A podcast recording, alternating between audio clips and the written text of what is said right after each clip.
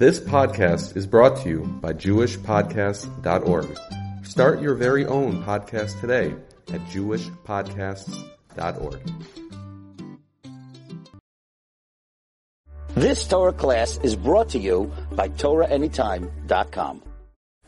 Hi everyone, it's Rabbi Dr. Jack Cohen with the Torah Anytime Dating and Shalom Bayis series. It's an honor and pleasure to be here with you tonight. Again, anyone out there who needs my help in dating or shidduchim or matchmaking or help you put a, a top 10 list together or you have a, a situation with a relationship that you'd like to have a consultation with, I'd be glad to help you. Just reach out to me from anywhere in the world by calling or texting me to 305 206 1916. That's 305 206 1916 or email me at drjackcohen18 at gmail.com. I'd like to also uh, announce that uh, Torah Anytime, which is an incredible library of great shiurim, as you know, a platform in which hundreds, if not thousands, of rabbis go are on there to lecture. We'll be having an amazing drive this Sunday in order to be able to completely overhaul their website and their app.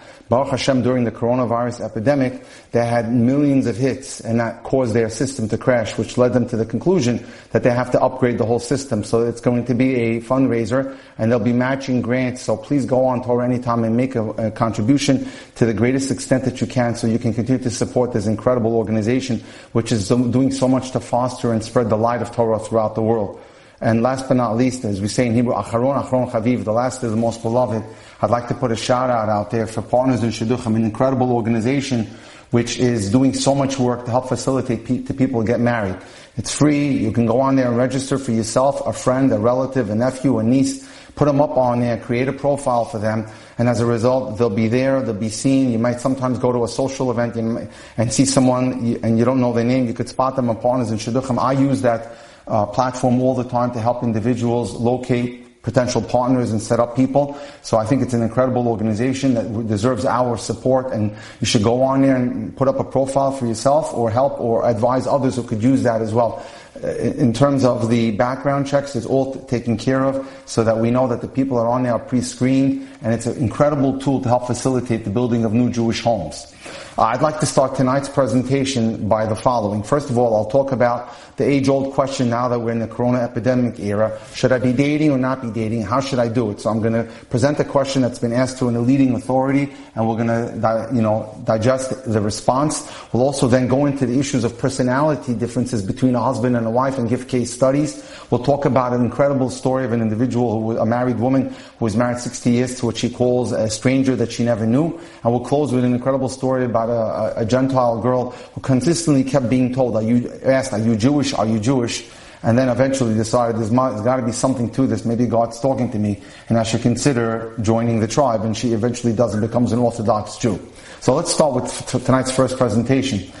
Someone writes, I need some help figuring out the shidduchim during lockdown thing. My daughter was suggested to someone a few weeks before Pesach, and both sides mutually agreed to adopt a wait and see approach.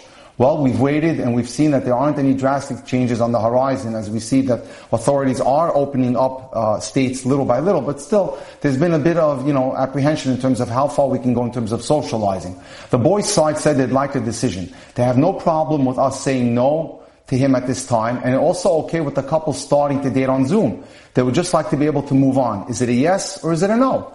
I get it. I'm just not sure what to do. My daughter has a hard time opening up to new people. She's fine with chit chat, but when she gets stuck, when she's involved in major discussion, I'm afraid Zoom won't give my daughter a chance to show her true self. And even if they start dating on Zoom, how long do we continue that if things go well? Which has been a question that I've been fielding time and time again in my work as a dating coach. Do we wait until this whole epidemic, uh, corona, uh, COVID-19 uh, pandemic is over, to give my daughter the optimal circumstances and say if it's her soulmate, he'll still be around? Or do we go with the second best and say that what's meant to be will be and Zoom can't change that? Isn't it the answer? It's very interesting and it aligns very, very clearly with my beliefs and my strategies.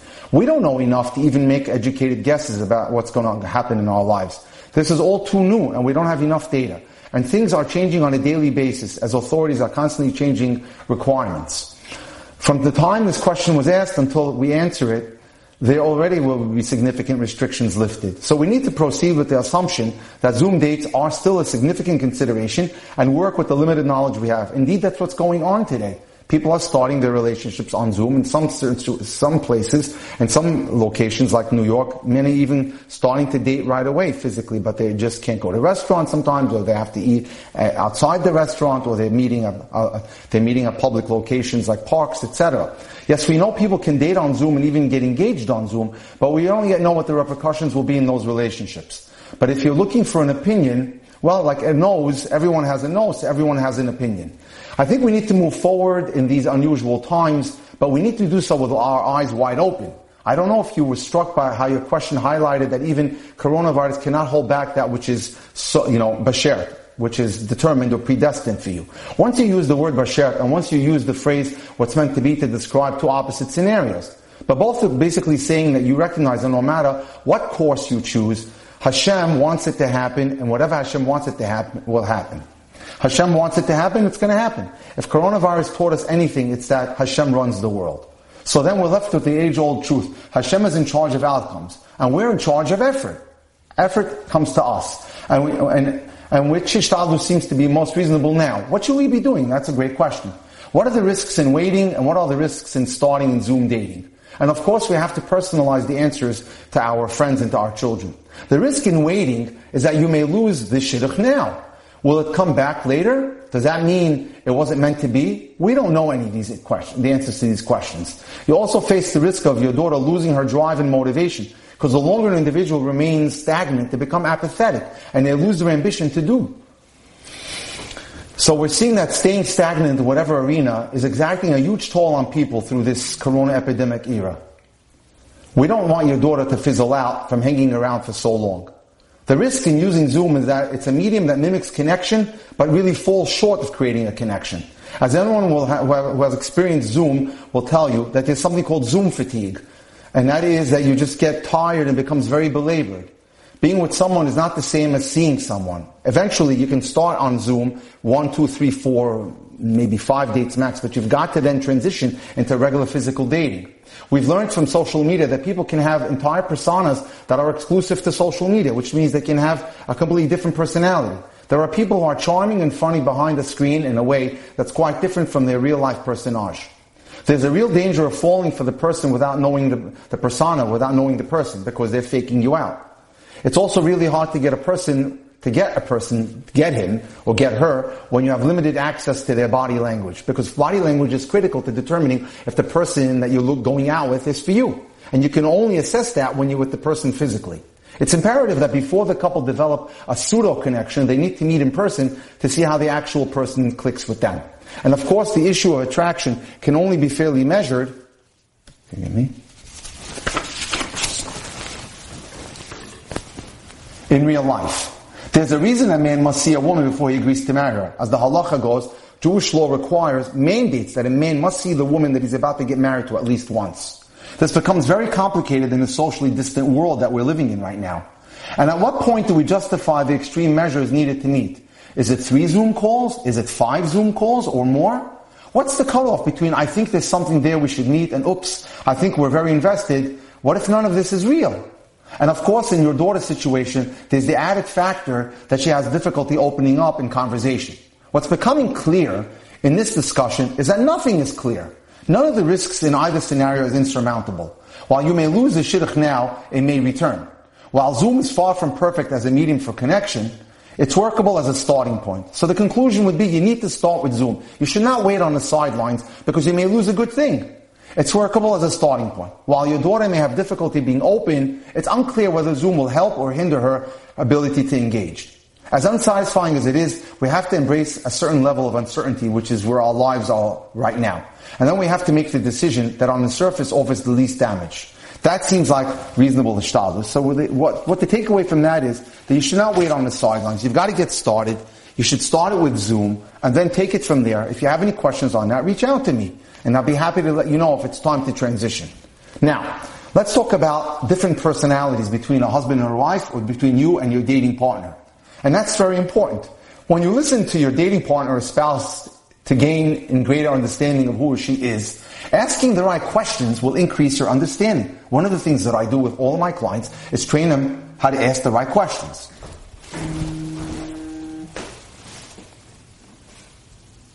Hi. my told me that um, you were trying to reach me because you Yeah, can I call you back tonight? Because I'm in the middle of a shiur. I'll speak to you. Yes.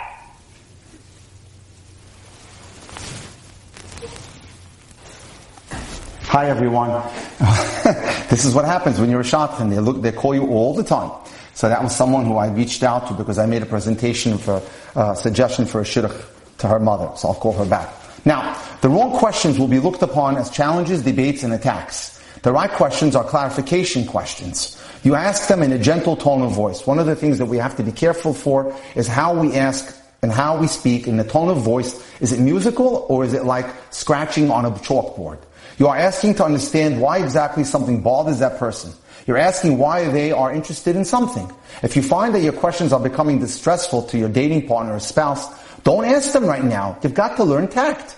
Questions can be asked in a way that makes them seem like prying, and people don't like to feel as if they're being invaded or their privacy. Even if that person is someone you know quite long, for a quite period of time, or it's your spouse. Your questions should serve a dual purpose. They should further your understanding of the person, and they should indicate sensitivity to the issue on your part.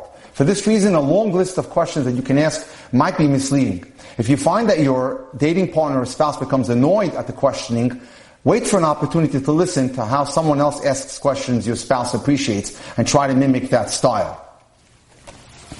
If your spouse is cooperative some of the time and not at other times, ask yourself, what is different about this request that's causing her to be irritated or him, to be irritated? If you can ask your spouse, terrific, you might get a clear picture.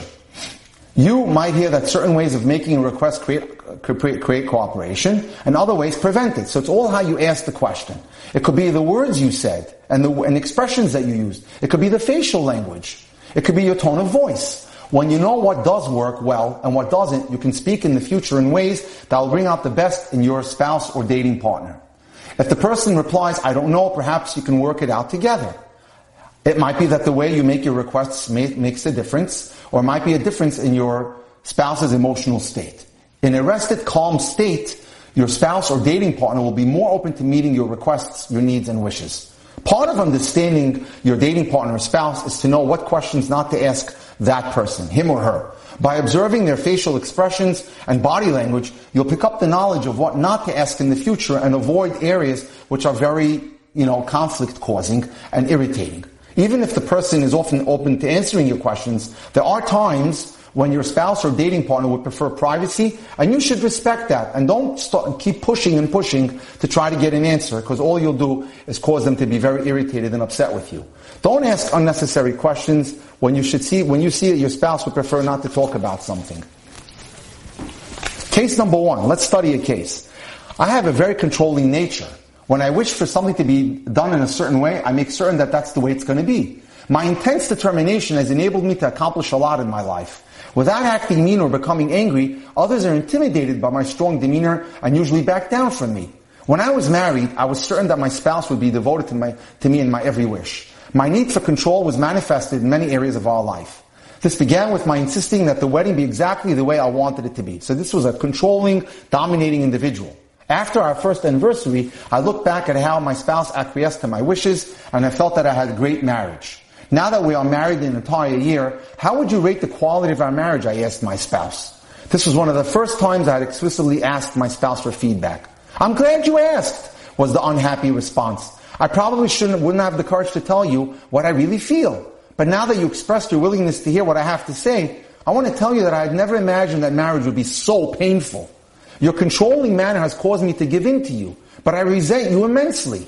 I was thinking to myself that I don't know how long I can last with things being the way they are. Either you become less controlling or you're going to lose me entirely. Wow. What an admonition.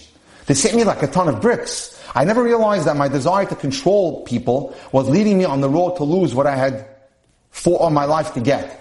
After a number of long discussions, it became clear to me that only by giving up my demand to control and becoming more sensitive to my spouse's preferences, wants, and needs would our marriage work for both of us. I saw that by giving up the demand for total control, I would gain so much more than if I tried to make everything just the way they are and get it my way.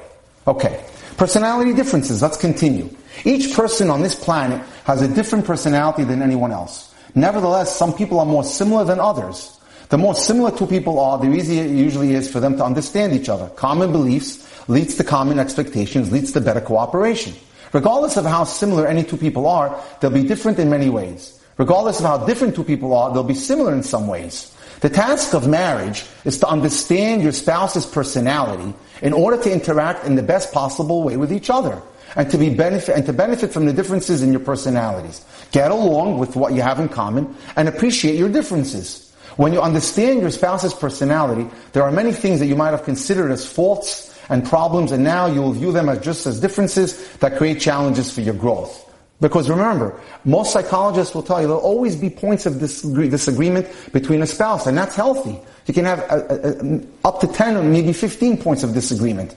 Personalities vary between those which are highly complex and those which are simpler, less complicated ones. What makes a personality complex? When someone has many diverse and contradictory parts. And when someone has an intense emotional nature. When one has a deep and creative intelligence together with a secretive nature, that makes that person a complex person. When two people work in harmony, personality differences can help both of them to utilize their individual strengths as a team. They've got to work as a unit. When there isn't harmony, differences cause clashes and quarrels. The challenge of personality differences is to create a peaceful relationship. Now, some especially challenging personality differences are, here's some examples. When one partner is very cold and the other person is very warm.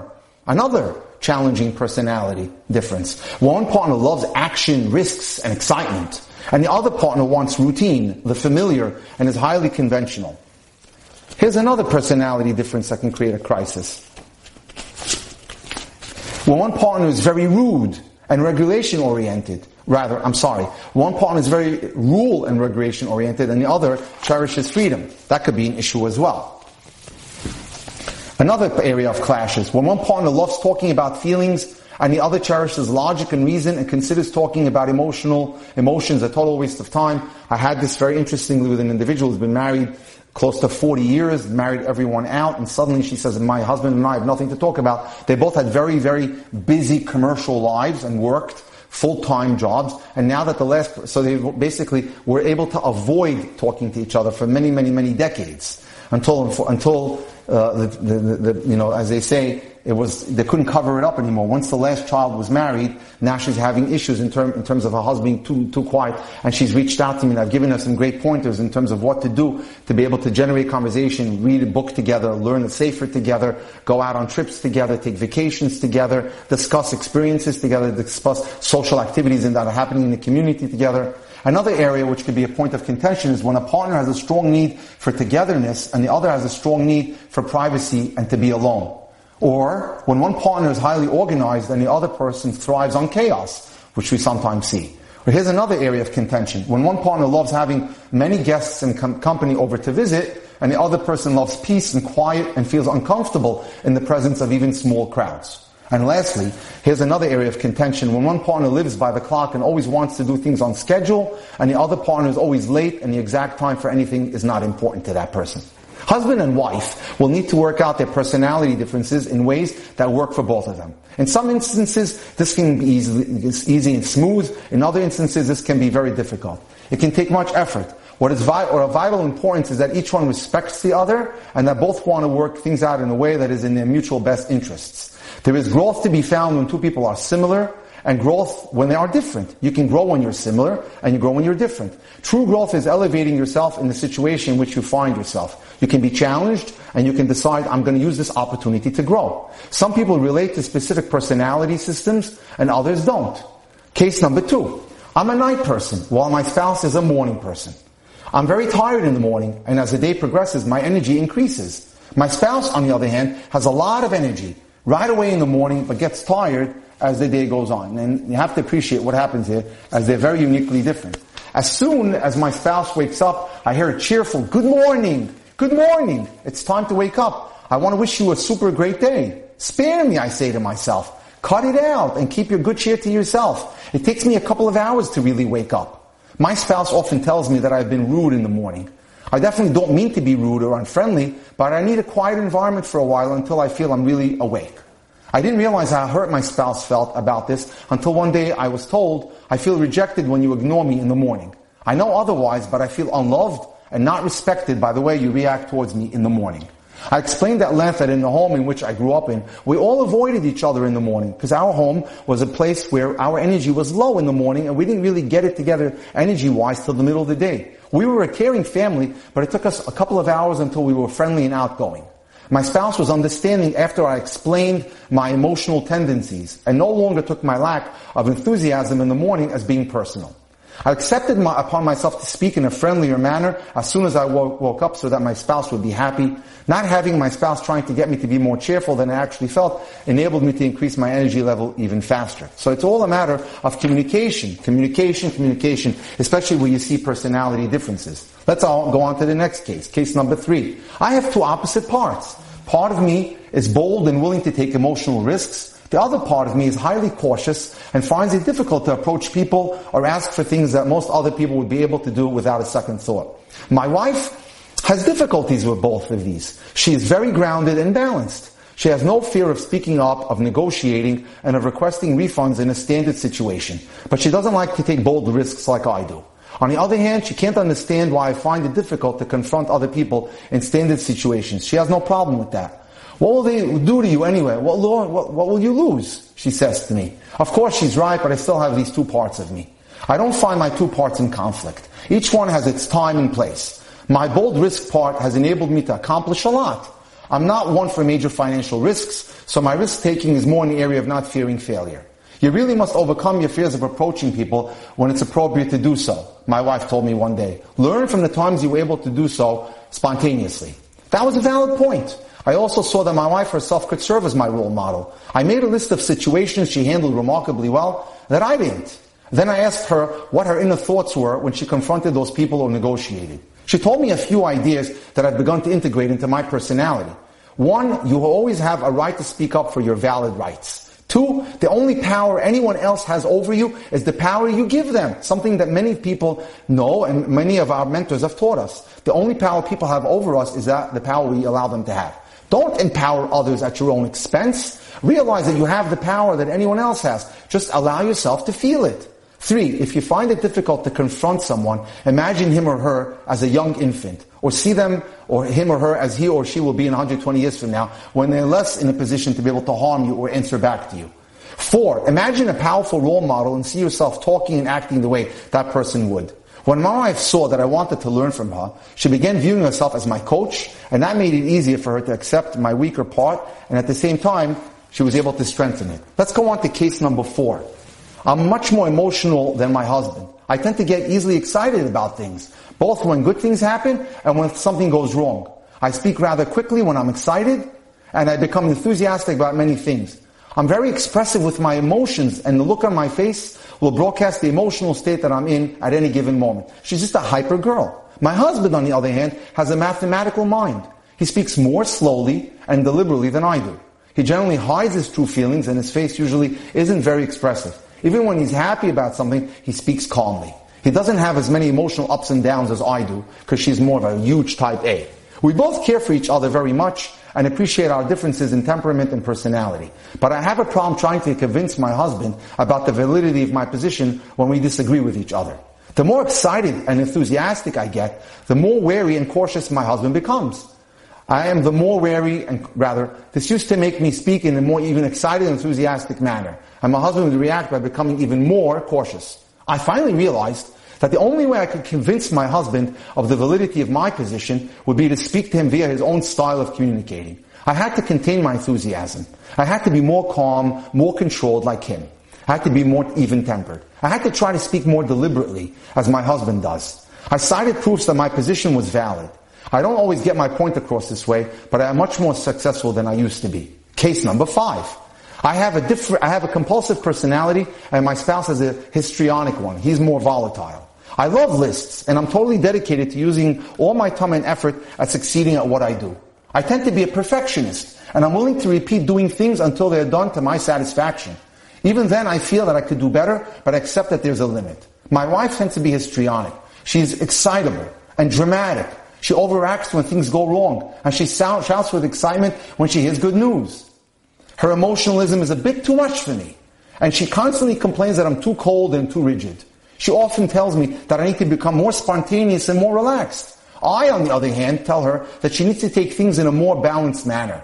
We realized that what attracted us to each other was exactly our differences, which is great. We need to have differences between husband and wife, wife and husband, and we need to appreciate them and use them in a more constructive fashion. I liked my wife's emotional expressiveness, and she liked my emotional stability. We both complemented each other beautifully. But after the marriage, these differences created frequent challenges. We each wished that the other would be more similar to ourselves. When my wife sounded too excited and enthusiastic about something and tried to convince me of its merits, I became skeptical as her emotional intensity increased. When I had to convince her about something, I tried to point out the logic and the facts and did this in a calm and rational tone of voice. But since I didn't sound enthusiastic, she was not convinced. After many conversations about our personalities, we came to the conclusion that to make things work best for both of us, we would both need to make changes. And you have to be willing and open to making changes, ladies and gentlemen. I knew that I would need to become more emotionally expressive. My wife saw that she would need to decrease the drama when she spoke. This was not an easy task for either of us, but nevertheless, we weren't put on this world to have it easy. We're here to change and to climb up and to better our personalities and improve our midos. This, however, is much better than both of us insisting that we are who we are and we just live with our mediocre marriage, which we've changed into making a fantastic marriage. Case number six. When my husband and I need to make a decision, I find feeling myself feeling tense and frustrated. We were both in our 30s when we got married, and we're used to making our own decisions, which is what happens when you're an older single. Now that we're married, we needed to come to common conclusions, which means now we have to make decisions together, and we were used to making decisions on our own. My husband tends to push off decisions until the last minute. He was fond of quoting a sign he once saw in his business office. If it weren't for the last minute, nothing would ever get done around here. Even in, with our marriage, I wasn't 100% certain that the wedding was going to be held until I was marching to the chuppah. Before that, my husband would go in circles weighing each option. He himself is, cal- is calm about weighing options as long as possible. Making the decision that causes him anxiety, while thinking about possibilities is enjoyable for him. I'm just the opposite. I feel much more comfortable after a decision is made. I like to come to a final conclusion as early as possible. Then I can work out the details and solve the problems that arise. I would prefer coming to a decision that isn't perfect as long as the decision is made. The reason decision making is so difficult for us is that my husband and I can both see many possibilities in everything we discuss. Each possibility has its pros and its cons. Even after seeming to come to a decision, my husband will usually say, wait a minute, I just thought of a few more possibilities. One example that comes to mind is the decision we needed to make about where we should be for Pesach. Should we stay at home in our small city? Should we go to New York where we have many friends? Perhaps we should go to our parents or to my husband's parents. Maybe it should be 50-50. Then there's the option of traveling to Israel for Pesach and staying in a hotel in Yerushalayim. Where will our children feel best? Maybe we should go to Australia, England, or Switzerland where we have relatives that we haven't seen in a long time. If we stay home, however, we'd be able to invite a number of people who are unfamiliar with making a proper Seder. We were discussing this for a few weeks, and the more we discussed it, the further away we came from making a final decision. I was getting more and more nervous. If we would be staying home, I would need to hire help to assist me in cleaning up the house and prepare the food for Pesach. My husband kept telling me not to worry. We would certainly be reaching a decision in a day or two.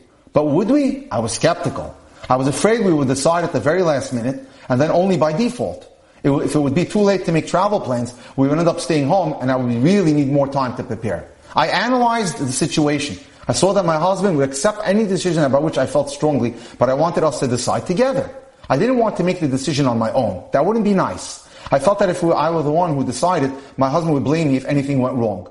I told my fears to my husband and he assured me that he wouldn't blame me if anything went wrong. Even though he said this, I knew that he might convey his displeasure non-verbally with his body language. However, when I focused on what would enable us to have the greatest amount of shalom bayis, marital harmony, I realized that we both would be best off if I made a quick decision, so I did.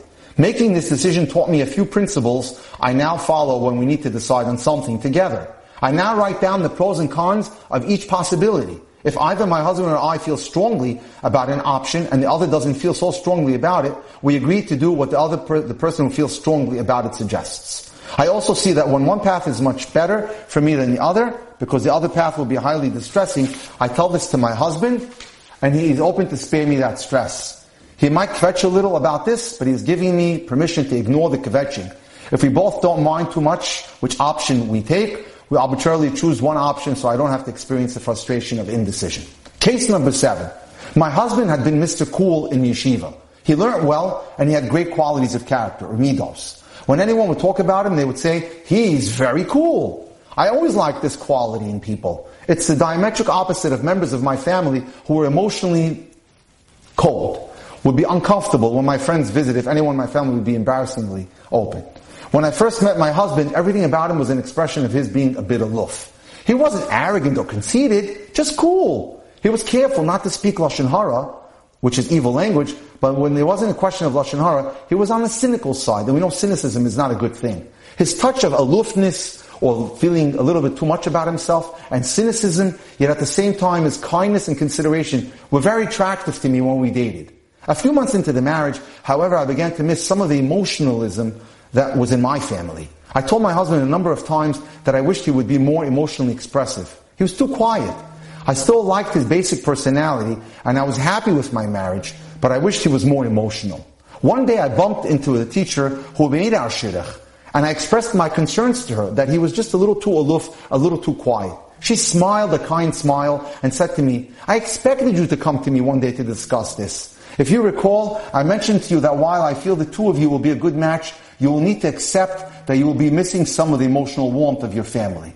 I know that for you, being in that environment all the time was too much. But it's normal to miss it, and the further you're away from it, the more it might build, might build up in your mind how wonderful it was and how it's difficult that you don't have it anymore. Let me tell you something. I feel certain that in your case, with time and with children coming along the way, you'll be able to elicit more of your husband's emotions. He'll change with time. Meanwhile, try to accept him and value his positive qualities. As we say in this wonderful work of mine, choose your love and then love your choice.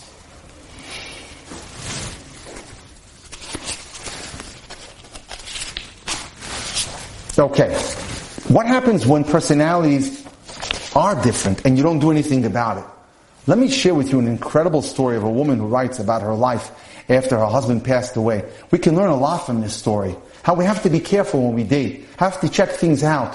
Uh, this is going back now, post-Holocaust era, when they didn't do much checking and people would just, you know, went into marriages quickly to build lives after the shattered experiences of, of Europe. But listen to this incredible story, and, and, there are incredible lessons that can be gleaned from it. And, and the woman writes, I just celebrated my 80th birthday surrounded by my children, grandchildren, and quite a few great-grandchildren. By nature, I'm not a very sentimental person. I was forced to grow up very quickly to become an adult at an age where most of my friends were still playing childish games. I worked hard all my life raising a large family while trying to help my husband of blessed memory, pay the bills, and I had very little time for reflection. Things are different now. I have time on my hands. I'm recently widowed and I live alone in a beautiful spacious apartment that my son bought for us some 15 years ago after he made a fortune in real estate. At first my husband, Yankel, wouldn't hear of moving to another apartment. What's wrong with the house we, we raised, we, we raised you? He said to my son. But my son Lazer somehow persuaded his father to agree to move up to an upscale, beautiful apartment. Few people were happier than I when on my moving day. Our old apartment held too many memories, too many un- unshed tears, too many sleepless nights and exhaustion-filled days. It contained the memories of the tension and bewilderment I had felt as a young bride, alone in a foreign country without my parents at my side on my wedding day. Because we're going to hear her story very soon.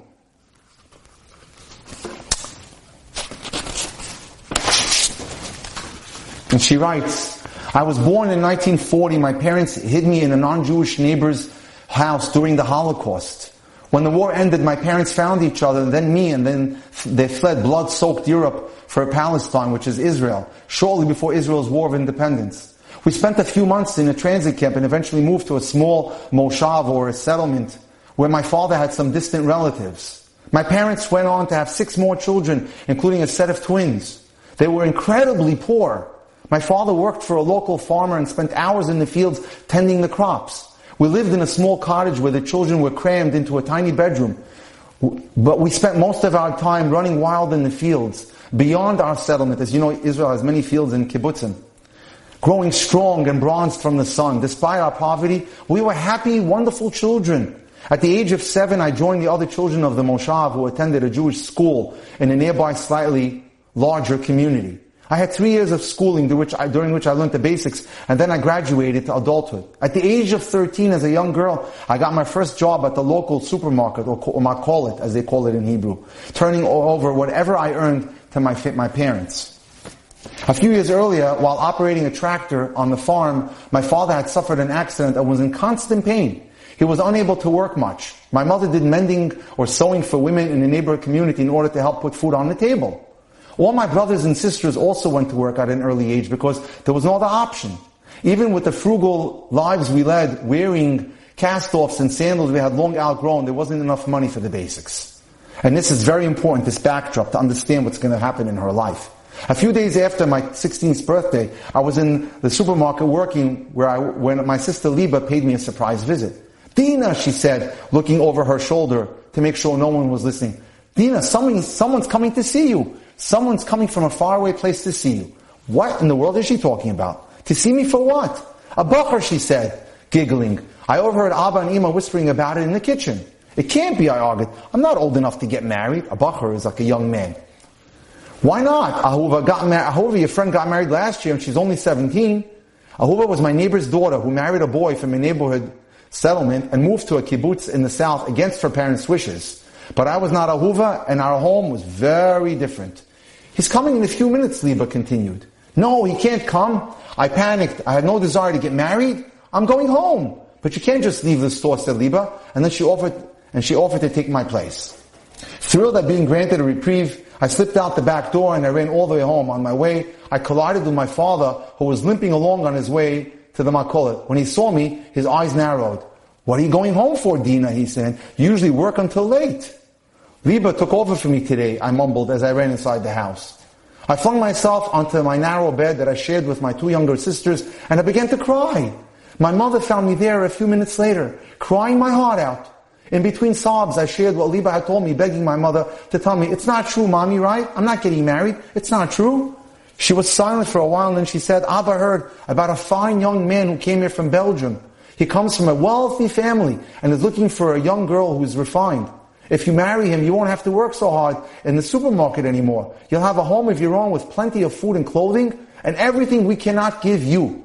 I tried to argue with my mother and later with my father, but their minds were made up. They insisted that Yankel Klar, a young man in his mid-twenties, who recently deceased father had been a successful diamond merchant, was a dream ticket to me. Yankel was offering his future wife a life of prosperity and ease, provided that I moved to Belgium. He had heard about me through mutual relatives who spoke highly of my father and recommended the match. My parents loved me dearly, but they were struggling to feed and support their large family. Since my father's accident, things had gotten much worse. My parents struggled every day just to put food on the table. How would they marry off anybody or any of their siblings? Though I was only 16, my parents viewed this as a fantastic opportunity. I was mature and experienced in caring for my younger siblings and they didn't think my age would be an obstacle. No one asked me how I felt about getting married at such a young age. No one asked me whether I agreed to marry a foreigner with whom I could barely converse as I spoke Hebrew and he only spoke Yiddish. We had been raised with no questioning obedience to our parents. And their very word was law. The concept of respect for our one's elders was just the, the way it was. That's how we lived our lives. So we didn't question our parents. My father spoke to Yankel for a while, and he was impressed with his maturity and his ehrlichkeit, or his refinement. He also spoke to one of his, his friends who knew Yankel's family from the old country and vouched for him. My fate was decided. I would become Yankel's bride. Yankel seemed nice enough. He was good looking, though was mostly quiet during our short conversation. I attribute that to our language barrier and to the fact that he's probably uncomfortable in his strange surrounding. And so upon my father's nodding and approval, I smiled and whispered, Mazel Tov, as my parents drank a l'chaim and signed the Tanaim, which is the contract of what the young man will agree to give and what the father of the girl will give. I was a kala at the ripe old age of 16 and a half. I had no idea that my husband to be was 11 years older than I was and that reports of his family's financial status were greatly exaggerated, as I was later to learn. In truth, Yankel's father had not been a diamond merchant. It was all uh, uh, a, a made up story. But he was a simple diamond cutter who had died in debt. Yankel lived with his widowed mother in a small apartment and worked at a low paying job. So the whole thing was a fake out. He had been looking for a shidduch for many years and was overjoyed to have found one. In the 1950s, when modern psychology had not yet been born and people were labeled interesting and reclusive rather than having letters of alphabets assigned to them like we have today, I had no idea that Yankel's lengthy silences his insistence on adhering to a strict schedule, and his disinterest in emotional aspects of life signified anything more than a personality type. One of the main things that I make sure that I put down on people's top 10 lists when I draw them up for them is the person, person emotionally healthy. Is he emotionally balanced? Is he emotionally, is he or she emotionally stable? Is he or she emotionally balanced? That's very important. We must check into that. Today perhaps my, Yankel might be diagnosed with some disorder, but in Europe in the 1950s, he was simply considered different. The plan was that Yankel would eventually bring our entire family to Europe and support them. After all, he was a wealthy young man.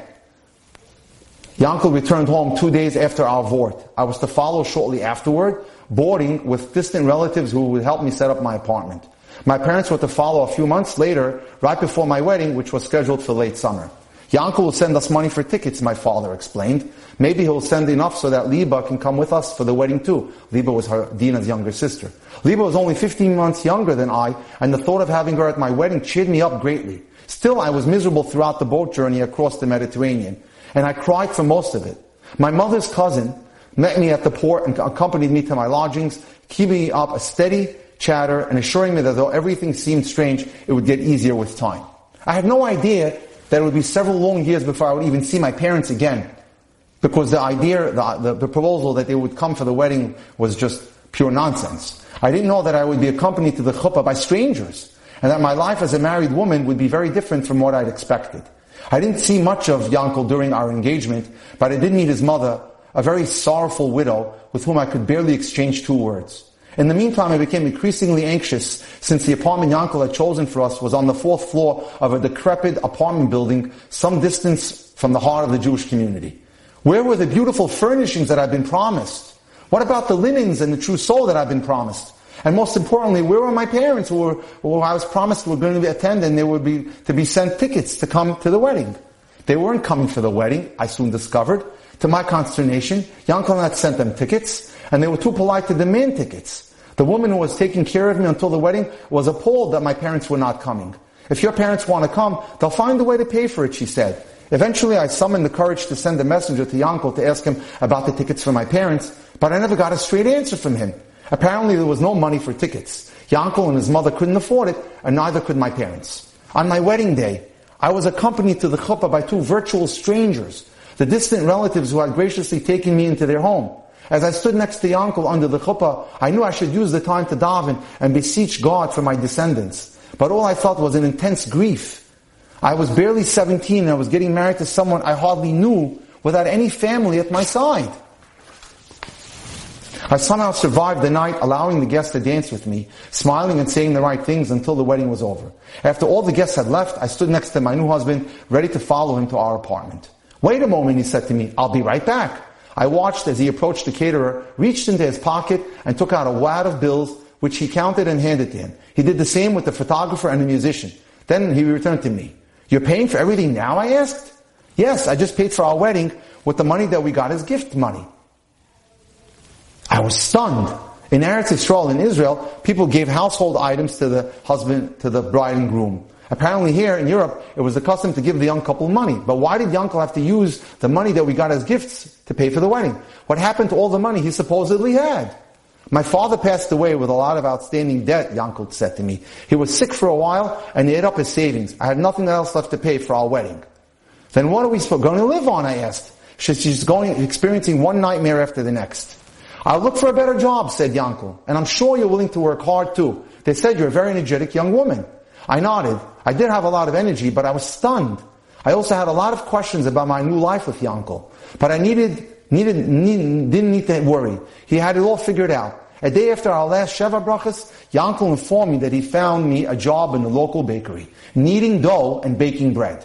Wow, what a life. Thus began my new life as a quote unquote pampered bride. I worked hard in the bakery and later in a butcher shop to help support our family. In the meantime, Yankel held a series of odd jobs at which he earned minimum wage. So much for the wealthy guy that was supposed to marry her. I wondered why he didn't seem to last long at any job, but had no one to ask. Our children were born close together, and I cared for them alone with no help from Yankel. He was clumsy with the children, and he claimed that crying babies made him anxious. He also needed his sleep at night, which meant that I remained awake during the endless nights without any help from him. Life was challenging, busy, and also very lonely. I had no friends or relatives and virtually no support system. My parents had no idea what I was going through and I didn't tell them. I shed many tears. Yankel's mother came over from time to time, mostly to offer advice and suggestions about how I can manage better if I did things her way. Yankel was completely submissive to his mother. He visited her every day and she made most of the decisions in our life.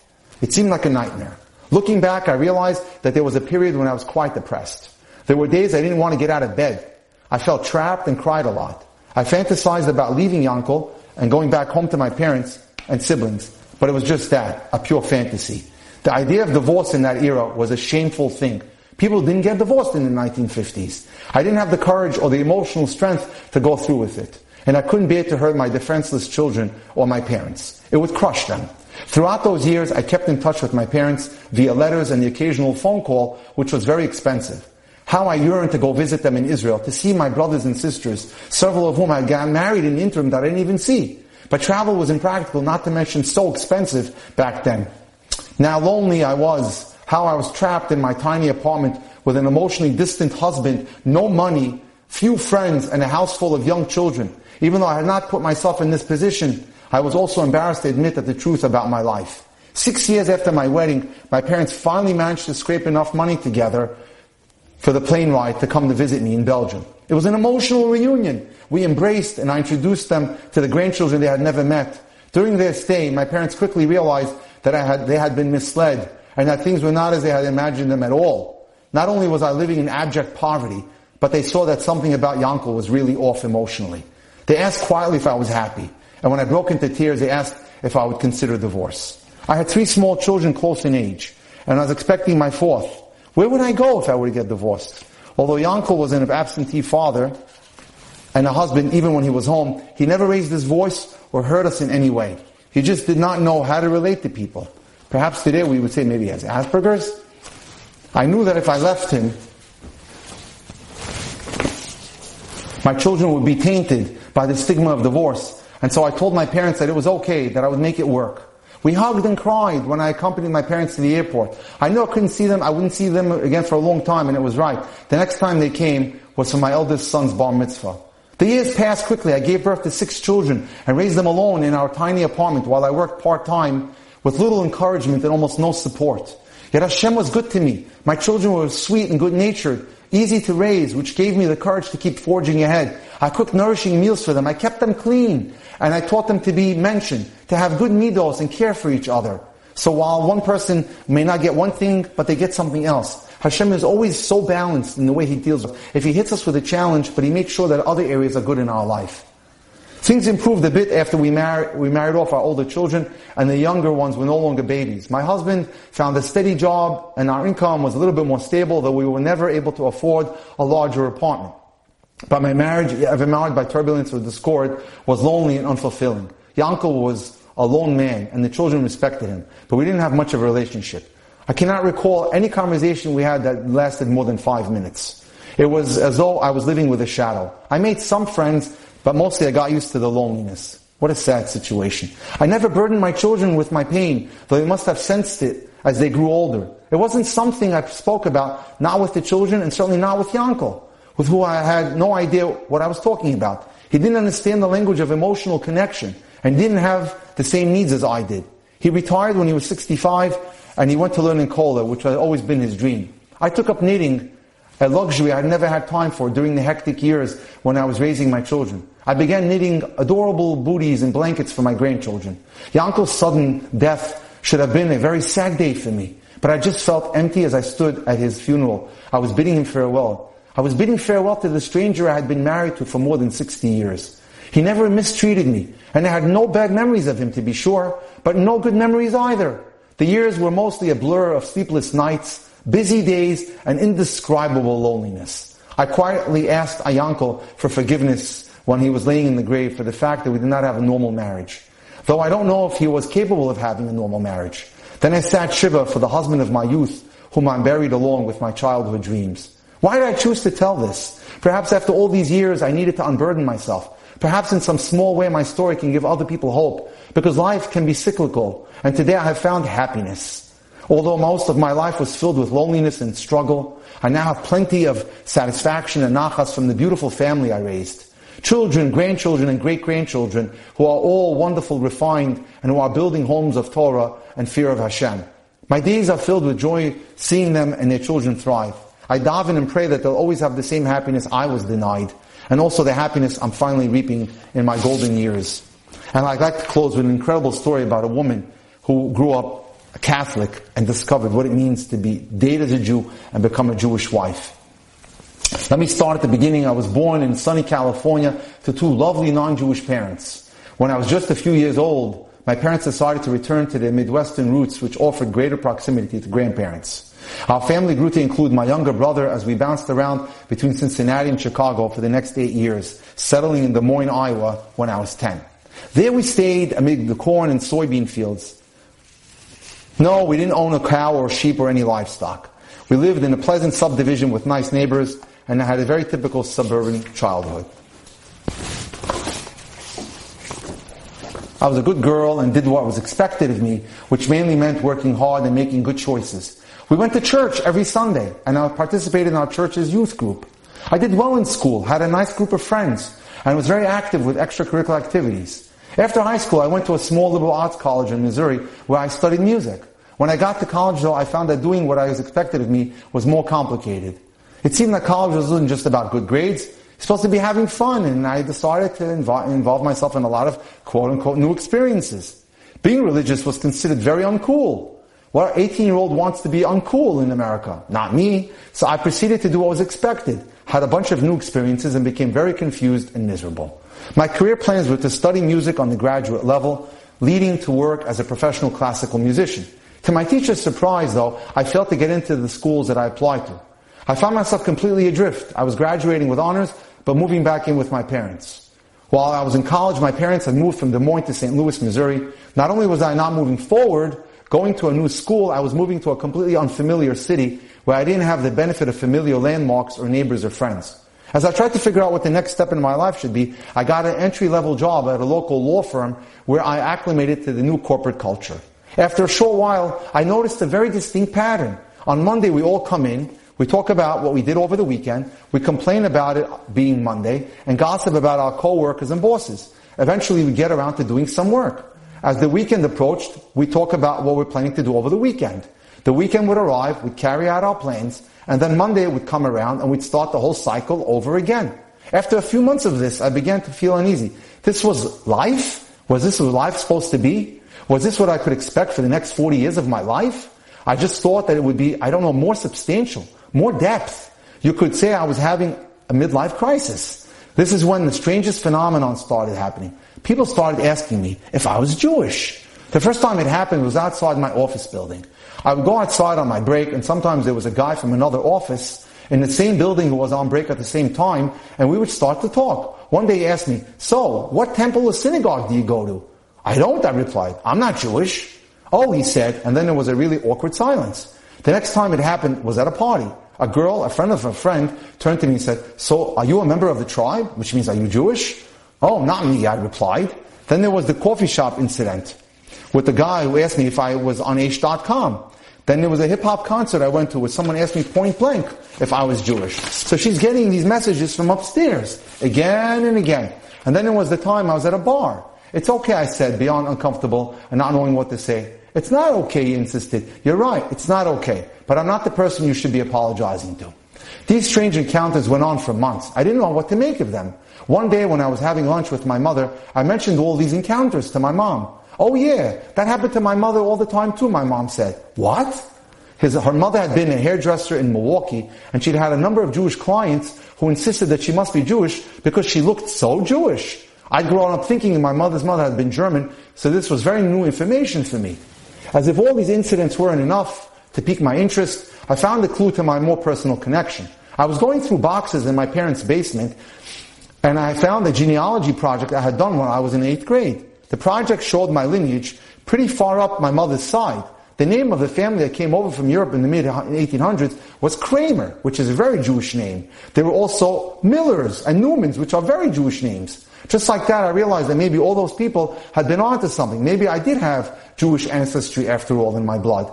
If I had Jewish ancestry, I might as well see what being Jewish is all about. I'd had Jewish friends and neighbors growing up. My piano teacher had been Jewish. My knowledge of all things Jewish didn't extend much beyond matzah ball soup, but I remember that the coffee shop guy had told me about a Jewish website. So I went to Aish.com and started reading. And those of you who know, it's a great website. It's full of beautiful, rich content about Jewish articles.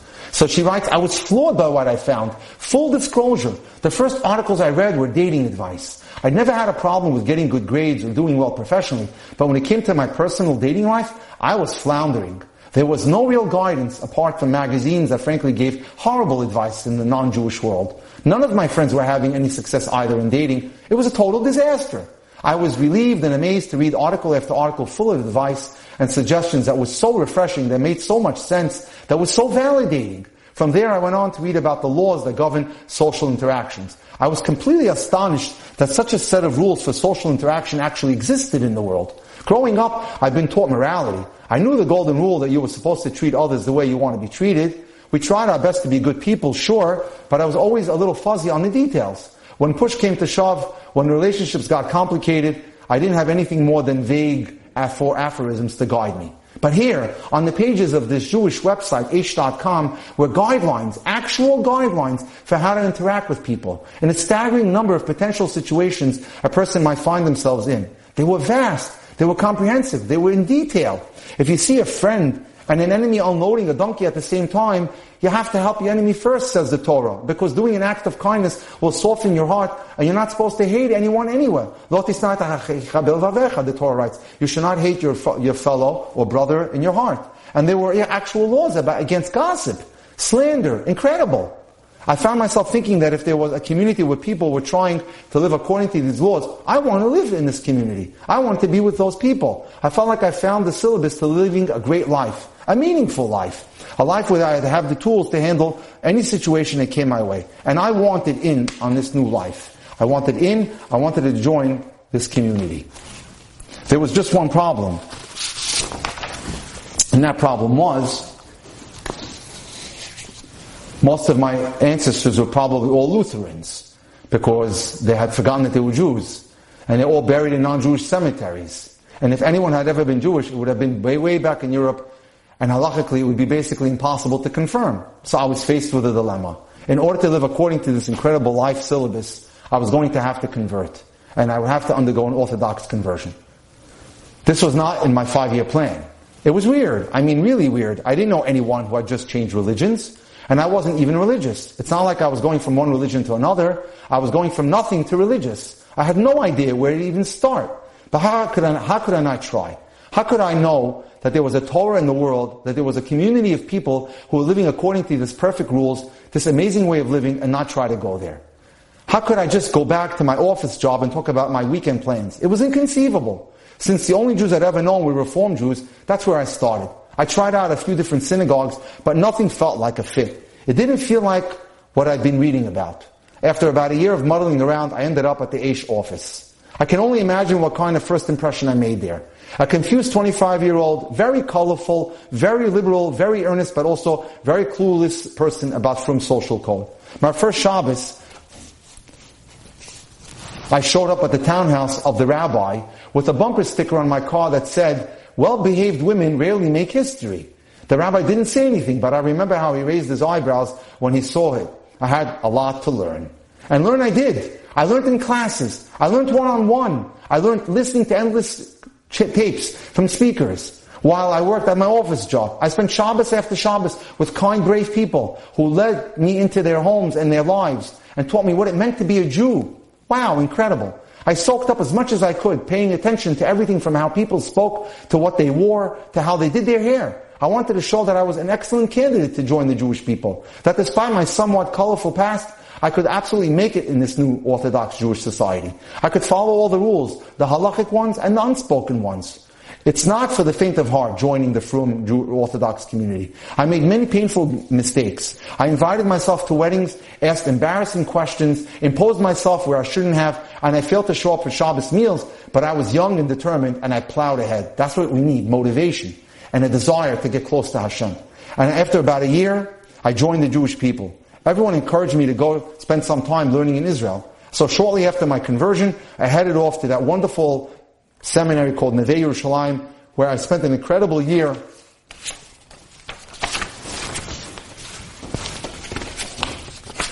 learning in depth and falling in love with the land of Israel.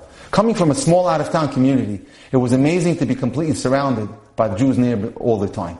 And to be so completely surrounded by Jewish history, to have access to the graves of great tzaddikim, righteous people, to Gedolim, great rabbis, to get to see the sunset from the top of Har Nof. I was in heaven. At seminary, I didn't just learn how to read a Rambam, I also read, read, received priceless guidance about my musical abilities. When I started pursuing my conversion, I had assumed that my time as a clarinetist was finished. Most performances are on Shabbos, so pursuing a career was impossible. When the principal of Neve Yerushalayim found out I was a musician, he told me that I absolutely must practice every day. Just because I became a Jew and religious, he said, doesn't mean I should leave everything behind. You have innate talents and God wants you to use them to, to use them to make people happy. That was definitely not what I was expecting to hear, but I took it seriously. Over the course of that year, I performed and taught on campus, played in community orchestra, and taught at a music school in Bnei Brak once a week. After my year was up, because my money had basically dried up, I planned to work in the summer so I could finance another year of learning.